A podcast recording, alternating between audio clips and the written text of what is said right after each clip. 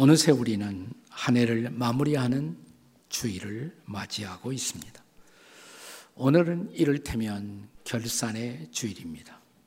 한 해를 결산하면서 가장 중요한 것은 금년 한 해 동안 우리가 하나님의 기대를 얼마나 이루면서 살아왔는가라는 질문입니다.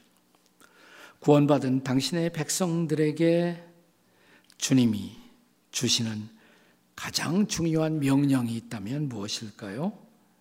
신학자들은 기독교 구원의 교리를 가르치면서 구원의 세 단계를 말하고 있습니다.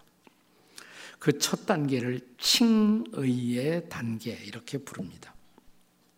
우리가 십자가에서 우리 죄를 담당하시고 우리 대신 죽으시고 사흘 만에 부활하신 예수 그리스도를 구주와 주님으로 믿고 영접하는 순간 우리는 죄 사함을 받고 의롭다 함을 받습니다. 의롭다 함, justification.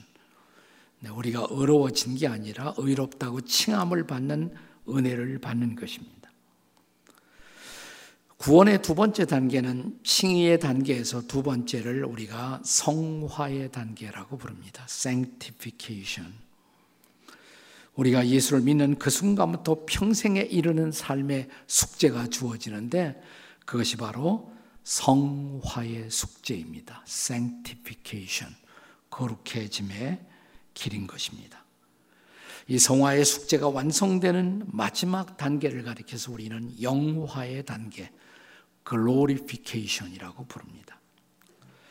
사도 베드로는 그가 쓴 베드로 전서 편지 1장을 열면서 당시 로마의 네로 황제의 박해로 어, 세계 각처로 흩어져 살게 된 그리스도인들이 붙잡고 살아야 할 가장 중요한 신앙의 진리는 무엇보다 구원의 확신이라는 것을 어, 강조하고 있습니다.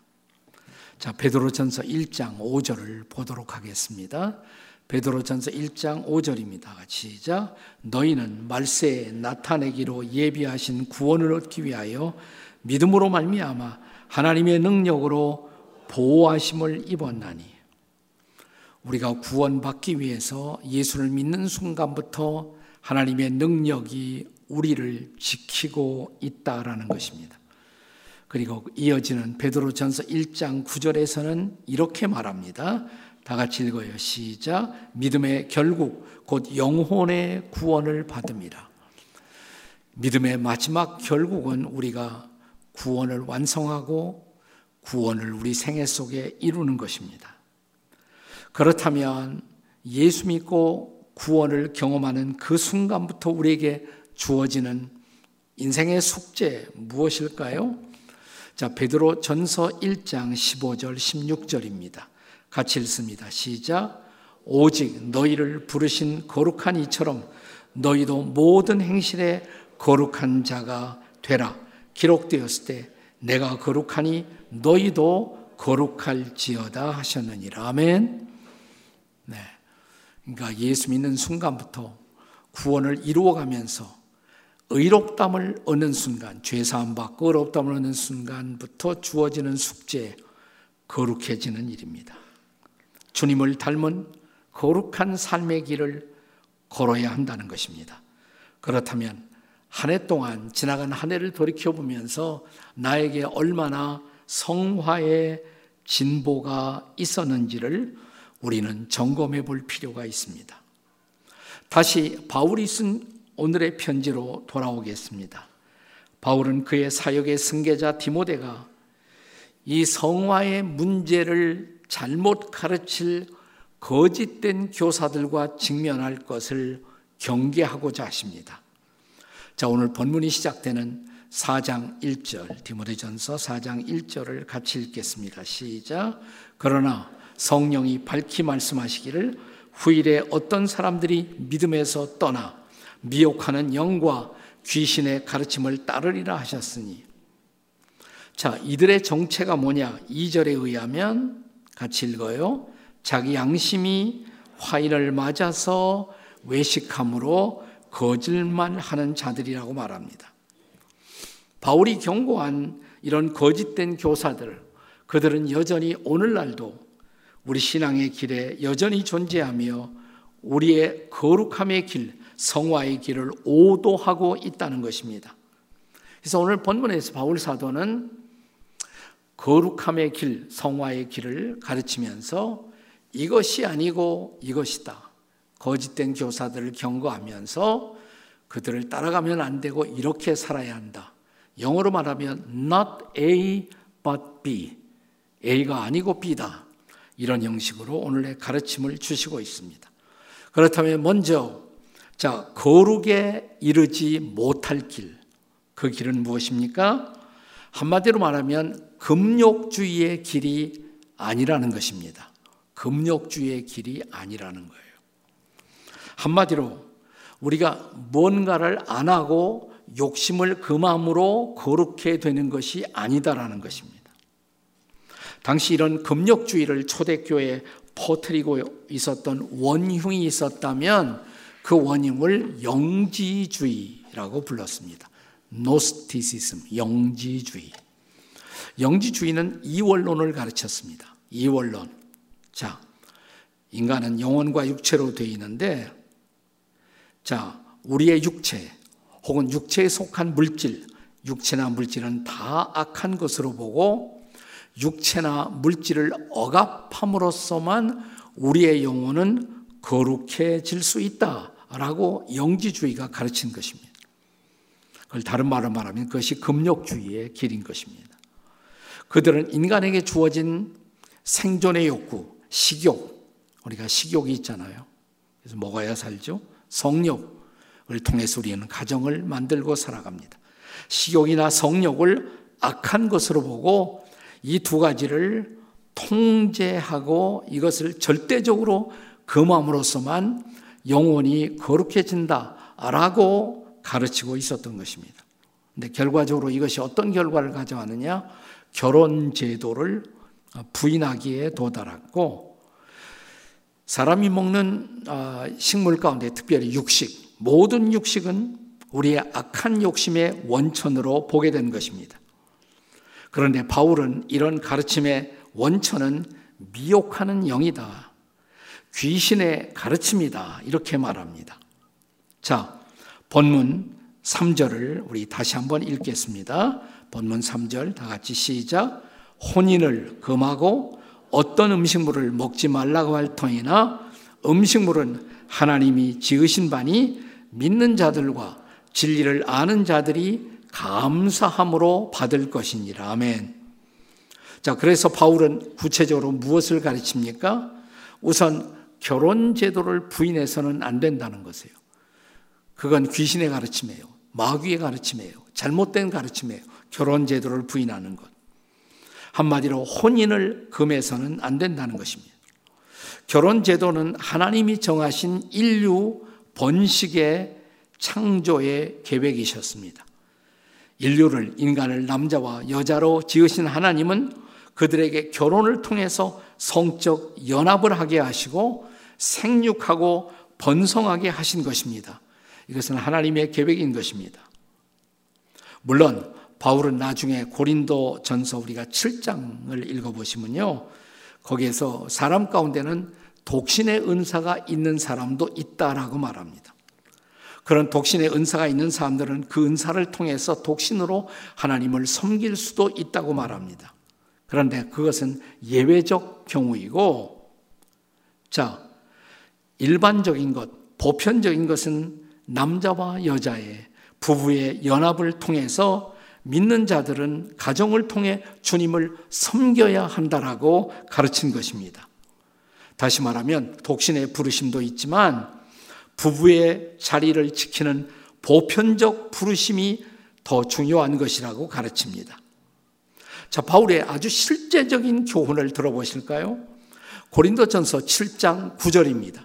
같이 읽습니다. 시작. 만일 절제할 수 없거든 결혼하라. 정욕이 불같이 타는 것보다 결혼하는 것이 나으니라. 그러니까 괜히 독신으로 산다고 더 죄를 더 많이 짓지 말라 이 말입니다. 결혼하라 이 말입니다. 자, 자, 고린도전서 7장 10절 보세요. 10절 다 같이 시작. 결혼한 자들에게 내가 명령하노니 명하는 자는 내가 아니요 주시라 여자는 남편에게서 갈라서지 말라. 그리고 그 다음 11절에 보면 거기에서도 이렇게 가르칩니다. 다 같이 따라하세요. 남편도 아내를 버리지 말라. 네. 그래서 인간의 성욕, 성적인 욕구는 창조주의 선물이에요. 자, 이 선물을 잘 선용함으로써 우리는 자녀도 낳고 가정도 지키고 하나님이 인간을 인간으로 지으신 호모 사피엔스 인류를 지속하게 하려는 창조주 하나님의 선한 계획이십니다. 우리나라가 오늘 자꾸 어, 결혼을 피하고 자녀를 안 낳고 이것 때문에 국가적 위기에 처해 있잖아요. 네. 자녀를 많이 낳는 것은 애국이고 하나님을 기쁘시게 하는 일입니다. 네. 근데 전도도 안 하고 애도 안 낳아요. 네, 이게 큰 문제입니다. 전도 안 하면 애라도 낳아야 할 텐데. 다 같이 옆에 있는 사람에게 한번 하세요. 전도 안 하려면 애라도 많이 낳으십시오. 다 같이 시작. 해보라니까. 어, 그게 창조주 하나님의 명령이에요. 네. 생육하고 번성하라 그랬잖아요. 네. 두 번째로, 예, 첫째로 결혼 제도를 부인해서는 안 된다는 것이고, 둘째는 음식물의 축복을 부인하지 말라는 것입니다. 음식물의 축복을 부인하지 말라. 본문 3절에 어떤 음식물은 먹지 말라고 할 터이나 이것은 당시에 주로 육식을 뜻하는 것이었어요. 육적 음식은 우리에게 더러운 욕심을 불러일으킨다. 그러니까 육식은 하지 말라. 자연스럽게 이런 사람들이 채식주의자를 낳았습니다. 물론 채식하는 것이 나쁜 것은 아니죠. 건강에 좋을 수도 있어요. 하지만 하나님이 육식을 금한 일이 없다는 것을 우리는 기억해야 합니다. 자, 창세기 9장 3절을 볼까요? 창세기 9장 3절. 네. 다 같이 읽어봐요. 시작. 모든 산 동물은 너희의 먹을 것이 될지라 채소같이 내가 이것을 다 너희에게로 주노라. 아멘. 아멘 아니에요? 그러니까 채식과 함께 산 동물을 육식으로 주님이 우리에게 주셨다는 것입니다. 특별히 노아의 홍수 이후에 하나님이 인간에게 허락하신 특별한 선물이었습니다. 채식이 인간의 생존을 위한 음식이 된 것처럼 육식도 인간의 생존을 위해 하나님이 허락하신 음식물이 되었다는 것입니다. 어, 성경이 분명히 가르치잖아요. 네. 따라서 인간의 식욕을 충족할 수 있는 이런 선물을 부인할 것이 아니라 오히려 감사합니다. 라고 먹어야 한단 말이죠. 먹기 싫으면 저한테 다 가져오세요. 네. 감사함으로 먹을 수가 있어야 한다는 것입니다. 그럼에도 불구하고 육식은 인간의 영혼을 더럽힌다는 사상, 오늘날도 그런 생각을 하는 사람들이 여기저기 있습니다. 오죽하면 어느 날 예수님이 이런 가르침을 주셨을까요? 자, 마가복음 7장 15절 16절의 말씀이에요. 예수님의 말씀. 같이 읽습니다. 시작. 무엇이든지 밖에서 사람에게로 들어가는 것은 능히 사람을 더럽게 하지 못하되 사람 안에서 나오는 것이 사람을 더럽게 하는 것이라. 뭘 먹는다고 해서 그것이 인간을 더럽히는 것이 아니다. 그러니까 더러워지는 것은 우리 안에서 있는 욕심이 있어요. 이미 우리 안에 더러운 욕심이 있어요. 부패성이 있어요. 부패성. 네. 음식이 인간을 더럽게 하는 것이 아니라 우리 안에 있는 부패한 성품이 인간을 더럽게 한다는 것입니다. 자, 그렇다면 거룩에 이르는 길, 그 길은 도대체 무엇일까요? 금욕주의가 아니고, 네. 그러면 뭐냐? 기독교 기초 영성의 길이에요. 기독교 기초 영성의 길. 기독교 기초 영성의 길이 뭐냐? 기독교 신앙이 언제나 기초적으로 강조해 왔던 영성의 길 한마디로 말하면 말씀과 기도예요. 다 같이 말씀과 기도. 네. 기독교 기초 영성의 길. 자, 본문 5절을 다시 한번 읽겠습니다. 5절 다 같이 시작. 하나님의 말씀과 기도로 거룩하여 짐이라. 아멘. 말씀과 기도는 인간이 하나님과 교통할 수 있는 기초적 영성의 통로가 된다는 것입니다. 우리는 말씀을 열어 주의 음성을 듣고 우리의 마음을 열어 기도함으로 죽게 나아가는 것입니다. 말씀과 기도 이것이 기초 뭐예요? 영성의 길. 두 가지. 첫째 말씀의 길. 첫째는 말씀의 길입니다. 다시 말하면 말씀이 거룩의 통로라는 것입니다. 말씀이 거룩의 통로라는 것입니다. 요한복음 17장 17절에서 주님의 기도를 들어보십시오. 이렇게 기도하셨어요. 다 같이 읽겠습니다. 시작. 그들을 진리로 거룩하게 하옵소서. 아버지의 말씀은 진리니 아멘. 주님은 주를 따라오는 제자들의 성화의 방편으로 말씀을 예비하셨다는 것입니다. 그러면 어떻게 이 말씀이 당신을 따른 제자들에게 작동하여 그들의 삶에 거룩한 변화를 가능하게 할까요? 계시록 1장 3절을 같이 읽겠습니다. 요한계시록 1장 3절 다 같이 시작.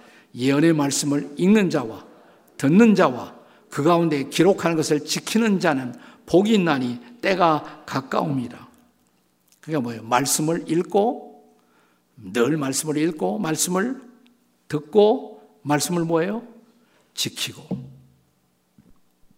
예수님의 직접 제자들을 시대 사도 시대라고 불러요. 사도 시대 그 다음 세대를 가리켜서 속 사도 시대 혹은 사막 교부 시대 이렇게 교회사에서 불러왔습니다. 그 교부 시대를 지나가면서 진지한 거룩함을 추구하는 사람들에 의해서 아, 사막에 수도원이 세워지기 시작했습니다. 그리고 수도사들에 의해서 아, 그 당시에 벌써 추진되기 시작한 거룩해지기 위한 운동 가운데 하나가 렉시오 디비나라는 운동이 있었어요. 다 같이 렉시오 디비나. 렉시오, 렉손이라는 말은 읽기라는 말이고 디비나는 거룩한 읽기, 거룩한 독서. 쉽게 말하면 성경 읽기예요. 성경 읽기 운동이 벌어지게 된 것입니다.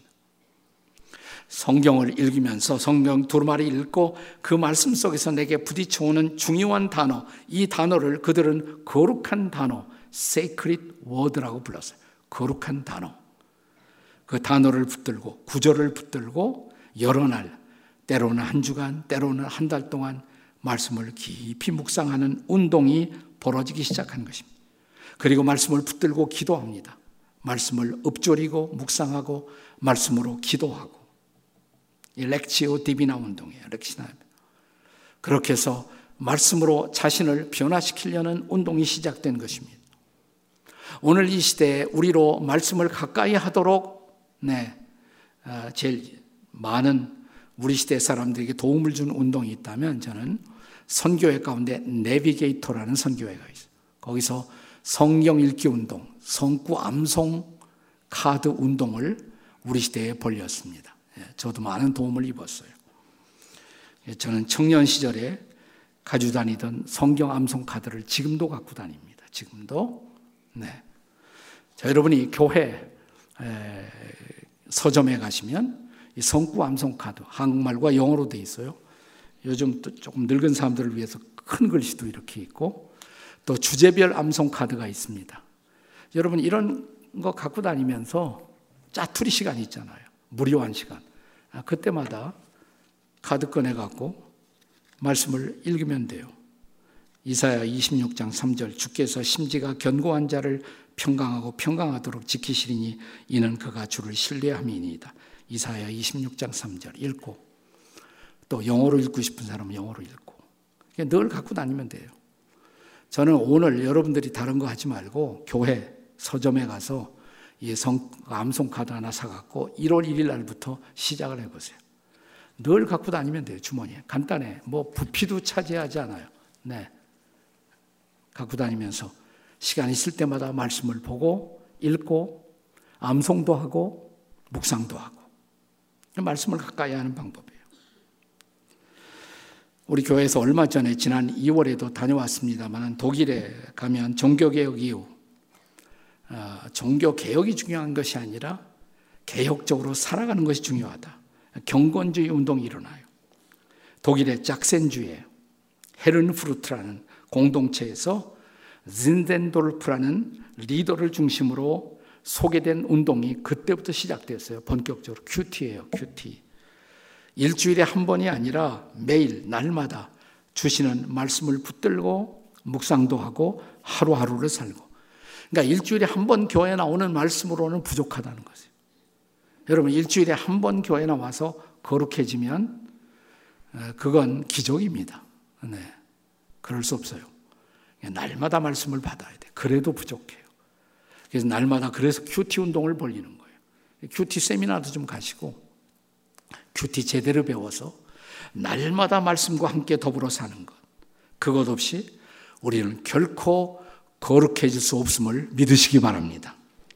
말씀의 길, 또 하나는 기도의 길이에요. 말씀과 기도의 길, 이 두 가지가 기독교 기초 영성의 길, 기도의 길. 말씀이 거룩의 통로인 것처럼 기도가 거룩의 통로입니다. 예수님은 주기도문을 가르치시면서 오늘 날 우리에게 일용할 양식을 주시옵고 거기서 끝나지 않죠. 그 다음에 뭐 기도하라고 우리를 시험에 들게 마옵시고 다만 악에서 구합소. 그러니까 날마다 양식을 위해서 기도하는 것처럼 날마다 내가 시험에 들지 않도록 날마다 악에서 구하받도록 날마다 거룩해지도록 기도하라는 것입니다. 날마다 음식을 먹을 때마다 시험과 악에서의 승리를 위해 기도하게 하신 것입니다. 우리가 먹는 육식이 우리를 더럽히는 것이 아니고 채식이 우리를 거룩하게 하는 것이 아니고 차라리 날마다 드리는 기도. 감사 기도라도 하세요. 감사 기도. 식사할 때만이라도 좀 진지하게 감사 기도를 하시고 그 기도가 우리를 거룩하게 한다는 것입니다. 네. 자, 본문 4절에 담겨진 의도를 다시 주님의 뜻을 헤아려 보십시오. 4절 읽겠습니다. 시작. 하나님께서 지으신 모든 것이 선함에 감사함으로 받으면 버릴 것이 없느니라. 주시는 하나님의 선물을 받고 기도하시고. 그렇다고 우리 기도의 찬스를 먹을 때만 하고 다른 때는 절대로 안 해. 식사 때만 겨우 하고. 식사 때라도 하는 것도 중요하지만 그때만 국한시켜서는 안 되겠죠. 사막 교부 시대에 우리의 신앙의 선배들이 정말 붙잡고 살기를 원했던 말씀이 있어요. 대사로니어 전서 5장 17절의 말씀이었습니다. 과거의 경건한 수도자들이 제일 붙들고 살았던 말씀. 다 같이 읽겠습니다. 시작. 쉬지 말고 기도하라. 근데 어떻게 쉬지 않고 기도해요? 그들이 쉬지 않고 기도하는 방법을 생각했어요. 근데 우리가 쉬지 않고 기도하는 게 한 가지 있어. 뭘 쉬지 않고 합니까? 숨쉬기 하잖아요. 지금도 하고 계시잖아요. 그래서 숨기도라는 것을 만들었죠. breath prayer. 제가 종종 어, 연상시키는데 오늘 연말에 새해를 맞이하면서 다시 숨기도 운동을 하고 싶어요. 숨기도. 옛날 수원에 가면 일곱 번 종을 쳤어요. 새벽부터 밤까지 일곱 번 종을 쳐. 종 칠 때마다 기도실에 들어가서 잠깐 기도하고 그 다음에 또 나와서 수도원 바깥에서 일도 하고 여러 가지 했단 말이에요. 수도원에 왔다가 다녀가는 사람들에게 숨기도를 이렇게 과거에 가르쳤습니다. 뭐 바깥에 나가면 뭐 당신들을 위해서 종쳐 주는 사람도 없고 하지만 그 대신 하루에 일곱 번 숨 쉬면서 기도해 보라고. 아침에 딱 눈을 뜨자마자 저는 아침에 침상에 눈을 뜨자마자 그렇게 해요. 들숨 날숨 깊이 숨을 들이쉬고 숨을 내쉬고 다 같이 절달 한번 해보세요. 숨 들이쉬시기 멈춤 숨을 내쉬고 하면서 짤막한 기도 하나 하기. 하나님 감사합니다. 새 하루 주셔서 주님 뜻대로 잘 살게 해주세요. 그리고 일어나요. 네. 그리고 아침에 무슨 일 하다가 네, 아침에 또 한 번 숨기도 할 수가 있죠. 들숨 다 같이 숨 들이쉬시고 숨 내쉬고 제가 오늘 출근합니다. 저와 함께 해 주십시오. 물론 그 전에 큐티도 같이 하면 더 좋고. 네. 오전에 일하다가 무료해지고 피곤해지고 갑자기 머리가 어지러워집니다. 그러면 숨기도 한 번 해요. 자, 다 같이 들숨, 숨 들이쉬시고, 멈추고, 숨 내쉬고. 주님, 제 머리가 혼잡한데 맑게 해주세요. 이 일 잘 처리하게 해주세요. 그냥 짤막한 기도 한 번. 여러분이 운전하고 가다가 뭐 앞에 그냥 누가 착 돌아서 성질이 난단 말이죠. 따라갈까 뭐 이런 생각도 나요. 그럴 때 뭐예요? 다 같이 숨기도, 숨기도, 숨기도. 네, 막 화가 나면 주님 어찌하오리까? 그냥 가, 그냥 자, 그냥, 가시면 돼. 뭐 하루에 여러 번 할 수가 있어요. 종종 숨기도. 여러분 큐티 어려우면 숨기도라고 하세요. 숨기도. 우리 내년에 새해를 제가 최고의 선물을 드리는 거예요. 새 최고의 선물. 따라서 하세요. 숨기도하며 새해를 살자. 옆에 사람에게 시작. 숨기도하며 새해를 살자. 우리가 예루살렘 초대교회 보면 구제 때문에 교회 안에 문제가 생겼어요. 구제가 어떤 사람들에게 더 많이 쓰여지느냐. 히브리파 과부, 헬라파 과부, 누구에게 더 돈이 쓰여지냐. 그거 가지고 초대교회 안에 사람이 사는 곳에 이런 문제는 있을 수가 있는 거예요. 자, 그래서 어떻게 합니까? 이 일을 전적으로 다룰 수 있는 사람 일곱 명을 뽑아요. 성령과 지혜가 충만한 일곱 사람을 뽑죠. 그게 집사직의 기원이에요. 그리고 교회 지도자들은 더 중요한 것을 우선순위를 두고 하기로 결정합니다. 사도행전 6장 4절을 보세요. 같이 읽겠습니다. 시작. 우리는 오로지 기도하는 일과 말씀 사역에 힘쓰니라. 그러니까 사역의 우선순위, 말씀과 기도, 기도와 말씀. 그것을 전무하겠다. 기도와 말씀, 말씀과 기도. 그렇다면 우리도 지나간 한 해를 돌이켜보면서 새롭게 살아갈 한 해를 내다보면서 우리의 일상에서 말씀과 기도가 과연 우선순위를 갖고 있었는지 한번 돌이켜보세요. 과거 우리의 선배들이 렉시오 디비나 운동을 하면서 렉시오 디비나 성경 읽기예요. 성경 읽고 난 다음에 뭐 하느냐? 그 다음에 두 단계가 더 있어요. 그 다음에 따라오는 단계들이 있어요. 렉시오 디비나 그 다음은 메디타치오예요. 따라서 하세요. 메디타치오. 그 묵상하는 거예요. 그러니까 읽은 말씀을 읽고만 끝내지 말고 좀 묵상을 해봐요. 이게 무슨 뜻이지? 어떤 의미가 있지? 묵상을 해봐요. 묵상을 다른 말로 말하면 되새김질이에요. Rumination. 음식을 넣고 그 다음에 되새김질을 하는 것처럼 묵상은 되새김질이에요. 자, 그 다음에 뭘 하느냐? Meditatio 다음에 단계를 가리켜서 oratio라고 불렀어요. Oratio. 다 같이 oratio. Oration이라고도 부르는데 oral이라는 말이 거기서 나온 거예요. Oral. 입, 입으로 하는 기도. 그러니까 묵상한 다음에는 입으로 입을 읊조리면서 기도하라. 입으로 기도하라. 혹은 입으로 읊조리기. 우리는 하루 종일 무엇인가를 읊조리면서 살아갑니다. 뭘 읊조리며 살아갑니까? 자, 성경에서 가장 위대한 말씀 예찬의 장, 그리고 가장 위대한 기도의 장, 어떤 건지 아세요? 성경에서 가장 긴 말씀과 기도의 장, 뭘까요? 10편 119편이죠. 10편 119편. 자, 거기서 중요한 몇 절을 같이 읽겠습니다. 10편 119편 23절. 다 같이 읽겠습니다. 시작. 주의 종은 주의 윤례들을 작은 소리로 읍조련나이다. 읍조련나이다. 10편 119편 48절. 이번엔 48절이에요. 같이 읽습니다. 또 내가 사랑하는 주의 계명들을 향하여 내 손을 들고 주의 윤례들을 작은 소리로 읍조리이다. 자, 이번엔 시편 119편 78절입니다. 같이 읽습니다. 시작. 나는 주의 법도들을 작은 소리로 읍조리이다. 자, 이번엔 시편 119편 97절입니다. 다 같이 시작. 내가 주의 법을 어찌 그리 사랑하는지요. 내가 그것을 종일 작은 소리로 읊조리나이다. 반복되는 말 무슨 말이에요? 읊조리기. 말씀을 읊조리기. 그리고 내가 읽었던 그 말씀으로 기도하기, 말씀을 읊조리면서 기도하는 것. 물론 meditation의 번역이에요. 읊조린다는 말은. 하지만 이것은 두뇌만의 어떤 묵상 활동만이 아니라 말씀을 입에 넣고 읊조리면서 말씀을 소화시키면서 기도하는 것을 가르쳐 아주 흥미로운 번역, 읊조리기로 번역을 하는 것입니다. 제가 한번 비행기를 타는데 제 앞에 유대인 랍비가 탔더라고요. 랍비 옷을 입었어요. 유대인 랍비 옷이거든요. 랍비 옷을 입고 앞에 탔더라고요. 제 앞에 앉았으니까 제가 볼 수밖에 없죠.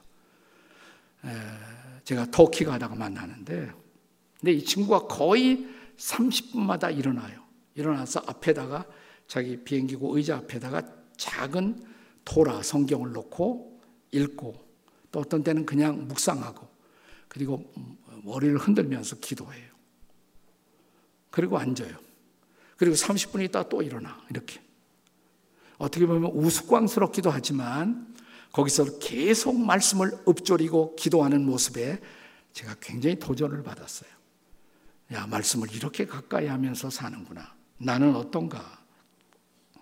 사랑하는 여러분, 우리 그리스도인들을 향한 주님의 가장 중요한 지상명령, 대사노니가 전서 4장 3절, 하나님의 뜻은 이것이니 너희의 거룩함이라. 근데 거룩해지는 길, 오늘 본문이 대답합니다. 뭐예요? 5절, 다 같이 하나님의 말씀과 기도로 거룩하여 짐이라. 아멘. 오늘 말씀과 기도를 붙들고 새해로 가시기를 주님의 이름으로 축원합니다. 아멘. 기도하시겠습니다.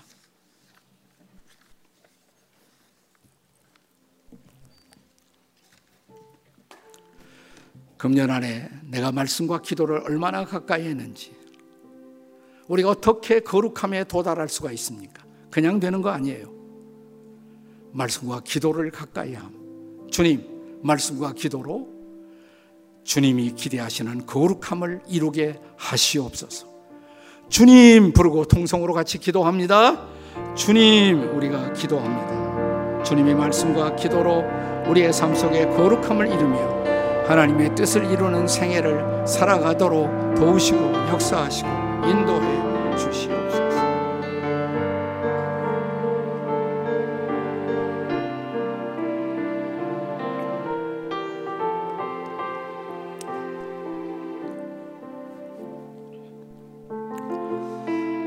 아버지 하나님, 금년 한 해 동안 우리가 잘못 살았던 부분들을 용서를 구합니다.